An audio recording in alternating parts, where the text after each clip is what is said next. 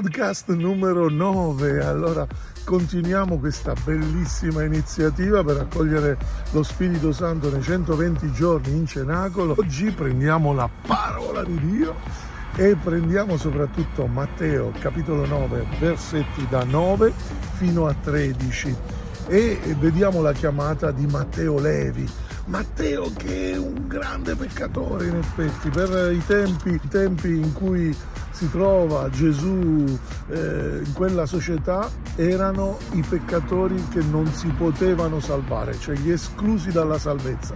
Ebbene, Gesù lungo il cammino, dice il Vangelo di Matteo, è lui stesso che lo racconta, lo chiamò seguimi, e lui lo seguì istantaneamente. E poi c'è una discussione con i farisei che è molto interessante, su questo vorrei fermarmi oggi. Ci sono i farisei che dicono ai discepoli: perché il vostro maestro mangia insieme ai pubblicani e ai peccatori? Oggi quanti farisei ci sono che criticano il Papa, che criticano i cristiani, che sono su TikTok, su Facebook, su Instagram o non so quali altre iniziative. Quando io vado in discoteca per evangelizzare i giovani, quante me ne dicono i benpensanti di certe parrocchie, eccetera.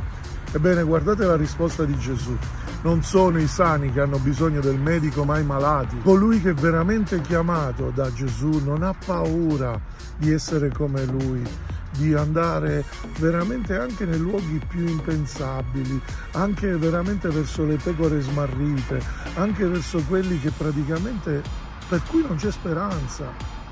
Oggi non so se sono i collettori di imposte come Matteo che hanno bisogno di Gesù, ma penso che un po' tutti abbiamo bisogno di Gesù e un po' tutti possiamo sentire veramente lontani a causa di quello che abbiamo fatto, ma non c'è peccato che può bloccare quest'amore, perché Dio è amore. Dio ha un amore misericordioso e vuole veramente guarire il peccato, vuole guarire il male, e in questo cammino ci aiuta ad accogliere la sua grazia, accogliere lo Spirito Santo per fare delle cose meravigliose e utilizzare la nostra vita. Matteo scrive un Vangelo che è una bomba, è stato il primo Vangelo, possiamo dire, anche nel senso cronologico, diciamo dal punto di vista degli scritti del Nuovo Testamento, e continua a esserlo. Allora, fratelli e sorelle, continuiamo ad accogliere la grazia dello Spirito Santo. Vi do appuntamento a domani con Fire Podcast. Ciao!